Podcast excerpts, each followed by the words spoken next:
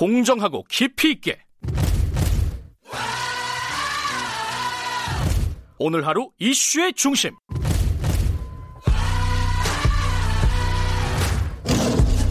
김경래의 최강 시사.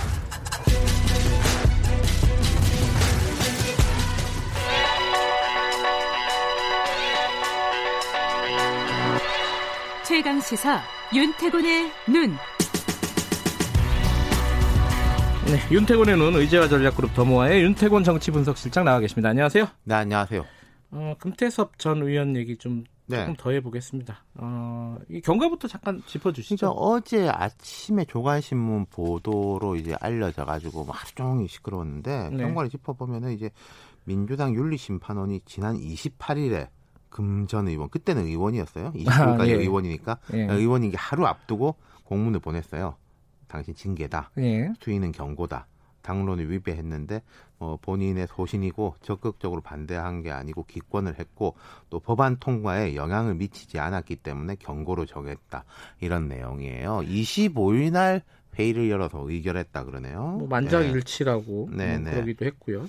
이 당론 위반 위배라는 게 정확하게 뭘까요, 이게? 그러니까 이제 공수처 법안 표결에서 기권을 했다 지난해 연말에. 음. 근데 여기에 대해서 일부 당원들 금태섭 의원을 제명하라고 당윤리 심판원에 청구를 했었다. 이게 당시 기사도 크게 났었죠. 네. 그때가 2월이에요. 음. 총선 후보 경선 국면이죠. 예. 이 경선에 영향 마- 미쳤겠죠. 아, 근데 예. 이해찬 대표가 강제 당론이었다 그러는데 뭐 원래 그런 개념이 있는 거예요? 그 제가 좀 설명을 드릴게요. 예. 그러니까 이게 자 쟁점은 이런 거겠죠. 기권을 하면은 당론 위반이냐, 당론을 위반하면은 징계냐. 이게 쟁점이겠죠. 아, 민주당 예. 윤리심 판원은 당규 제7호 14조의 당론 위배 행위에 해당한다 이렇게 밝혔습니다. 음. 민주당 당원 당규상 징계는 제명, 당원 자격 정지, 경고 이렇게 나누니까 좀 낮은 거예요. 예. 이게 이제 이해찬 대표가 그런 취지로 말했죠 방금 예. 이야기한 대로 뭐 경고로 인해 실제 제한이 가는 것도 없다 그리고 음. 강제 당로 권- 당론은 권고적 당론과 강제적 당론이 있는데 그러니까요. 강제적은 반드시 지켜야 할 당론이다 근데 음. 강제 당론을 안 지켰는데 아무것도 안 하면 그게 강제 당론이라는 의미가 없지 않냐 그러니까 이 대표는 별 문제 없다 음. 이런 거예요 음. 근데 이제 자 그 다음 뭐. 보는 사람들에 대해서 다른데 그러면 이게 유죄 판결이란 말입니다 쉽게 말해가지고 그렇죠. 그러니까 뭐 네. 징역이 됐건 집행유예가 됐건 벌금이 됐건 유죄는 유죄예요. 예. 그러니까 이 사람은 이제 난 그거 못 받아들인다 재심 청구하겠다는 음. 것이고 그리고 이제 국회의원의 표결과 소신을 처벌할 수 있느냐 구체적 과연. 조항을 음. 말씀드릴 필요는 없는데 보도가 많이 됐으니까 헌법과 국회법은 의원의 소신과 양심에 따른 당, 자유투표를 보장하고 있습니다. 또 여기에 대한 반론으로 정당에 대한 기속력 정당의 구성원이라면 정당의 이제 민주적으로 정해진 당론을 따라야 되는 거 아니냐. 음. 근데 이게요, 좀볼 때 이상한 게 있어요. 당원에 대한 징계권이라는 게 있는데, 제가 만약 민주당 당원을 쳐요. 특정 당론에 반대한다고 SNS에 올리거나 언론과 인터뷰하면 징계를 할 것이냐, 일반 당원에 대해서. 그럼 나가겠죠. 아, 이게 표현의 자유 등이 있는데 더 난리가 날 수가 있어요. 예, 예. 그러면은 이게 국회의원만 이 제한을 받게 되는 것이냐. 아, 오히려. 실질적으로는. 어. 네. 어찌됐든 지금 논란도 많고 반발도 큰것 그러니까 같습니다. 지금 여긴 당론 음. 위배에 대한 것인데 그리고 기존에 뭐 민주당이건 어느 당이건 간에 뭐 별 많은 잘못해가지고 사법 처리 받거나 논쟁이 된 인물들이 많은데 윤리 심판은 가까이도 안 가는 사람들도 부지기수죠. 예. 예. 예. 근데 이때는 이제 그 강성 당원들이 경선 국면에서 이렇게 청구를 했다. 네. 뭐 이런 것인데 지금 반발들이 있는 게 뭐 언로가 막힌다. 소신을 처벌하냐 등등으로 떠들썩하지 않습니까? 네. 또 뭐 일부 야권에서 이게 뭐 윤미향 때문에 입막음 하려고 하는 거다. 뭐 아. 그런 해석도 예. 있군요. 음. 근데 재밌는 게 지금 민주당 내에서 공개적으로 이 사안에 대해서 자기 의견을 피력한 사람은 두 사람입니다. 이해찬 대표 빼고 조홍천, 박, 박용진 네. 의원이 177명인데 175명은 입 닫고 있어요. 음. 그러니까 어, 윤리심판원의 금전 의원의 제명을 청구한 당원들 그리고 최종적으로 경감이 돼서 이게 경고를 결정한 윤리심판원이나 이게 의도야 제가 잘 모르겠지만은 결과적으로는 그런 결과가 나타나고 있다. 음. 21대 국회를 앞두고서 음, 시작됐죠, 뭐 사실. 예. 예.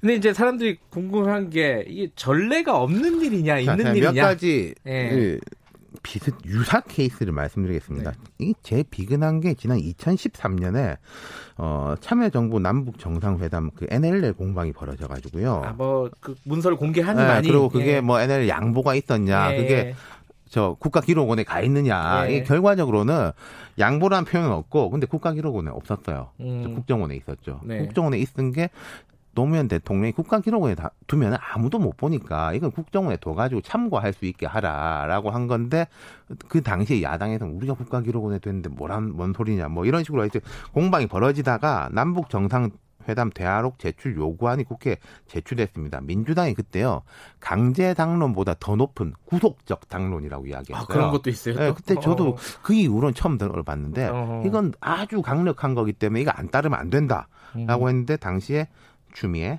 박지원, 김성곤, 김승남 의원 등이 반대표 던졌어요. 아, 그래요? 네, 음. 이것은 어떤 정치적 이유로 남북 정상회담 대화록을 공개한다는 것은 남북 관계 그리고 외교 안보 문제에 아주 안 좋은 전례가 된다라고 음. 공개 반대표를 던졌죠. 그럼 네. 그 뒤에 어떻게 됐냐? 원내대표 명의의 서명 경고장을 받았습니다. 윤리위에 간 게 아니에요. 이건 공식 징계는 아니다. 그렇죠. 어, 아, 당신 경고 이렇게 음. 말로 한 거. 앞으로 조심하세요. 네, 뭐 이건 이런 이제 거. 그 네. 더 높은 구속적 당론에 대한 그 반대표였는데 음. 또 다른 약간 되게 독특한 게 또 하나 있어요. 2008년에 민주당 소속 추미애 환노위원장이 있었습니다. 네. 이때 민주당 당론으로 정해진 노조법이 있었는데 네. 대신에 독자안을 내 가지고 그걸 당시 여당인 한나라당하고 함께 처리했어요. 네. 그 과정에 회의실 문을 잠그고 민주당 의원들하고 민주노동당 의원들이 못 들어오게 했어요. 기억납니다. 네, 그러니까 당론에 반대되는 안을 상대당과 함께 자기 당 의원들을 배제시키고 처리한 거지 않습니까? 이것도 참 초유의 일이었죠. 네. 네. 그때 민주당 환경노동위원회 위원들은 강력하게 반발하고 자격정지 1년 내려야 된다. 막 그랬는데 결국은 2개월 자격정지가 됐어요. 음. 뭐 요런 이제 뭐 정확하게 같지는 않지만은 뭐 그런 전례들이 있고 1999년에도 한나라당에서 이미경 이수인 두 사람 의원을 이제 제명을 했어요. 음. 그때는 이 사람들이 이제 원래 좀 진보적 성향의 의원들이었는데 한나라당에는 당이 민자 그 민주당하고 신한국당이 합당해서 만들어진 당이었거든요. 네, 그래서 네. 이 김대중 정부의 정책에 우호적으로 그 한나라당의 당론에 수차례 반복하여 반대했다. 음. 그래서 이 징계 제명을 했는데, 근데 정치적으로 보면은 이 두 사람이 비례대표 의원이었기 때문에 출당시켜가지고 무소속으로 의정 활동을 하게 해준 면이 또 있었던 겁니다. 아, 제명은 제명이었는데 그렇죠. 정치적으로 좀- 보면 좀 좀 다른 풀어준 의미다. 것이다. 어. 그래서 이제 뒤에 이미경 의원은 그 새, 새천년 민주당에 네. 합류를 하고 이수인 의원은 그 임기가 끝나고 바로 좀 돌아가셨는데 아, 그래요? 예, 그런 음. 이제 제가 한 한두 세 가지 정도의 사례를 짚어봤고 그 뒤에 뭐 민정당 뭐 이런 시절로 가면은 이